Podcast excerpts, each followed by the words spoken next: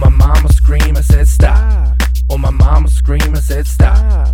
Oh my mama scream, I said my mama scream, you know my mama scream, now stop. Welcome to the second episode of Stop or My Will Scream, the only podcast comparing the differences between Scream and Stop or My Will Shoot. I am your host, William Byrne. Now, some people will tell you that these two films are so similar. They're so similar that this, or they're so similar that that happens in both movies. But I'm here to tell you that they're actually not that similar.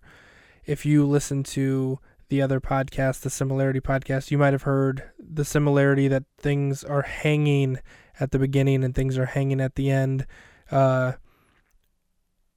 and these things are involved with death, right? That's uh, that's what this whole thing was about in that podcast. I don't listen to that podcast. So, one similarity or one difference is at the beginning of Stop or My Mom Will Shoot, it's a sign hanging, not a person. There's not a person hanging. And at the end of the movie, it's a wrecking ball hanging from a chain, not, again, a person. That's very different. Inanimate objects hanging by chains are very different than human beings hanging from trees and goalposts. Nothing at all similar.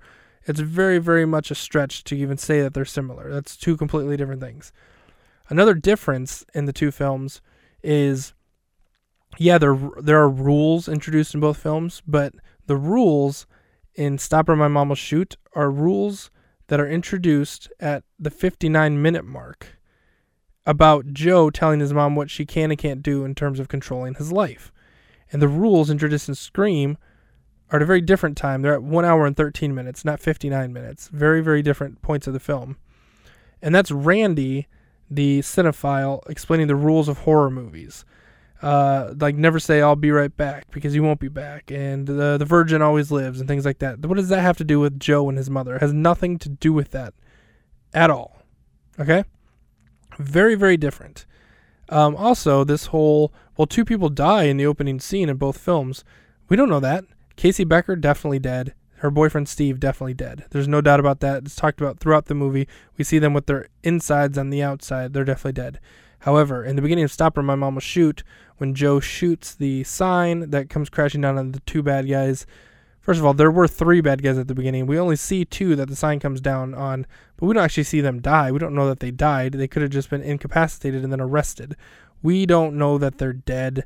They're making implications to say that they're dead. That is a big difference. One is for sure, the other one is just, what, assumed? It's not even implied, it's just assumed. Huge difference yep, that's all I got to say for this one. Uh, huge differences between these two films. Not at all the same. No point in even making a podcast comparing the similarities and differences because they're so different. That's all we got for you this time on Scream or My Mom Will Shoot. Stop.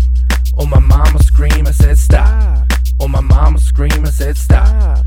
Oh, my mama scream, I said my mama scream, you know my mama scream, now stop.